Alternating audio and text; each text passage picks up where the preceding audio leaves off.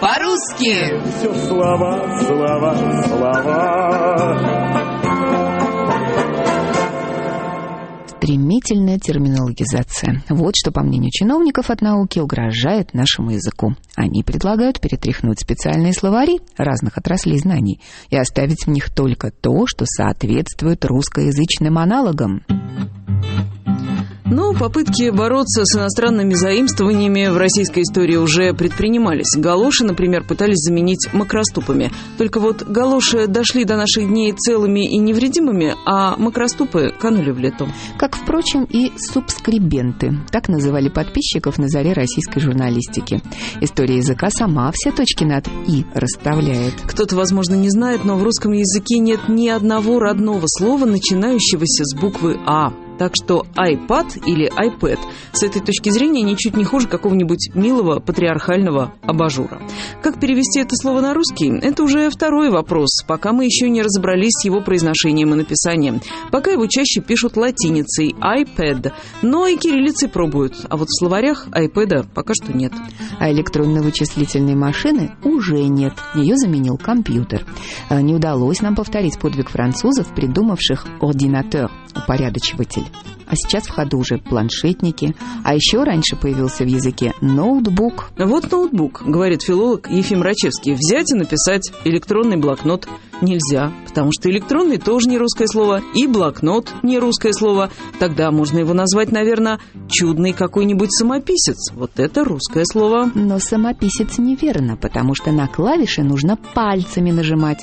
Пальцеписец. О, отлично. Чудный пальцеписец. Придумали. Ну, посмотрим, как это приживется. Да никак не приживется, считает эксперт. И мы с ним, честно говоря, согласны. Как и с другим его утверждением, иностранные слова не вредят. Вредят тексты, в которых много непонятного, но не из-за иностранных слов, а из-за того, что там смысла нет.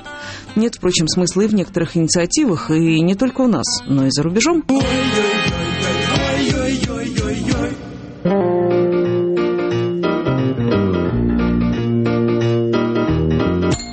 Департамент образования штата Нью-Йорк разослал работникам школ список из 50 слов, которые не должны употребляться в тестах, которые предлагают ученикам начальных классов.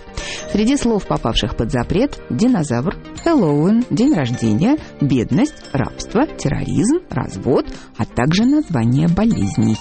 Динозавр, по мнению чиновников департамента, может смутить тех, кто не верит в теорию эволюции. День рождения может оказаться неприемлемым для детей среды свидетелей Иеговы, так как они дней рождения не отмечают. А Хэллоуин – это рискованная отсылка к язычеству. Рабство может оскорбить маленьких афроамериканцев, развод травмировать учеников из неблагополучных семей и так далее. Что можно сказать о такого рода мерах с точки зрения языковой политики, лингвистики, социологии и здравого смысла? Об этом в интервью газете «Взгляд» говорит языковед Максим Крангаус. Достижимы ли благие этические цели с помощью таких методов? Здесь есть два соображения. Первое. Язык в целом мудрее нас, а вымарывание слов, как правило, приводит не к их устранению, а к каким-то непредсказуемым изменениям в языке. Второе. Понятно, что детям совершенно не обязательно знать все слова русского или английского языков. В том, чтобы обойтись, скажем, без брани или непристойностей, нет ничего дурного. Важно, кто вводит запрет, на кого он распространяется и чем мотивируется. В данном случае запрет смешон. Но не будет в тестах задач о динозаврах и что? А если бы не было задач о собаках? Идея политкорректности, доведенная до предела, приводит, считает Крангаус, к дискриминации большинства. А вопрос в том, ориентируемся ли мы на большинство, пусть и уважая при этом мнение меньшинств, или же мы одинаково уважаем любое мнение, независимо от его разумности и от количества его сторонников.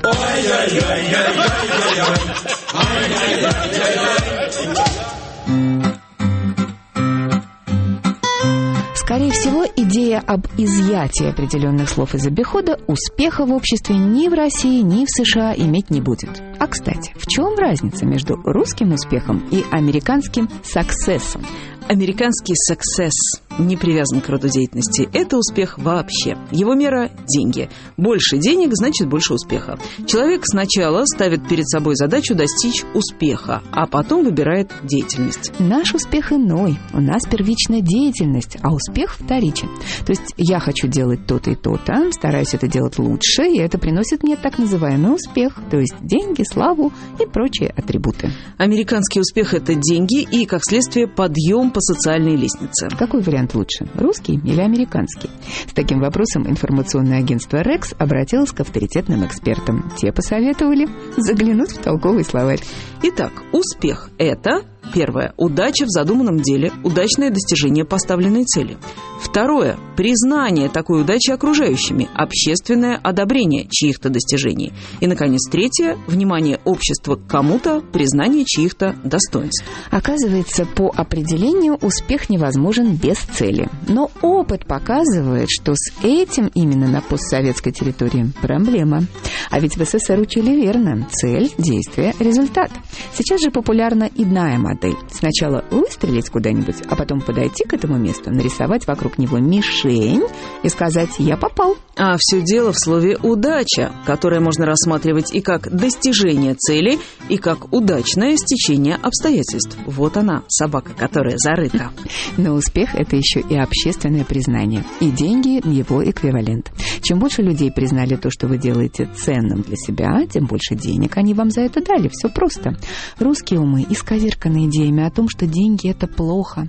Вот народ и мучается. Американцы рассматривают деньги как гарантию свободы жить так, как ты хочешь. И успех рассматривают также, честно оценивая его в денежном эквиваленте. А русские... Еще несколько лет назад в русском языке не существовало словосочетания «успешный человек», обращает наше внимание лингвист Ирина Левантина. Прилагательное «успешный» до недавнего времени можно было употреблять в сочетаниях «успешная деятельность», «успешная работа», «успешные переговоры».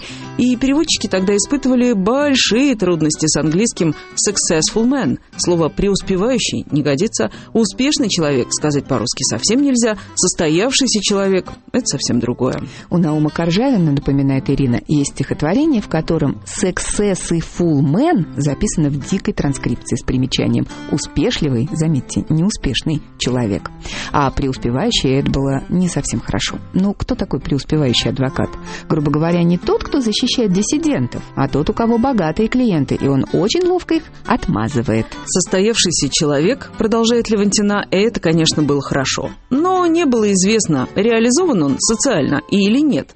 Конечно, люди стремились чего-то добиться, гордились успехами детей, но успех не был в числе культурных ценностей. Для нас неудачник это отчасти человек, который не шел по трупам в своей карьере. У него душа, он не поступил с чем-то важным, поэтому чего-то не добился. Сейчас мы видим, что не только появилось выражение «успешный человек», важно, что сам его смысл трансформировался.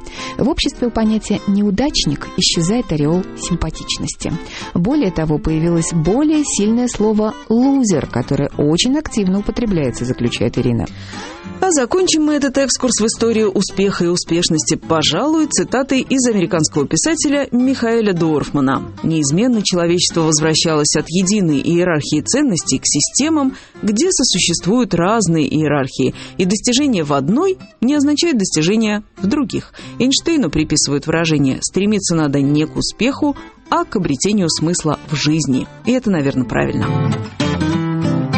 Под этим мы, Марина Королева, Ольга Северская, звукорежиссер Илья Крылов, пожалуй, готовы подписаться.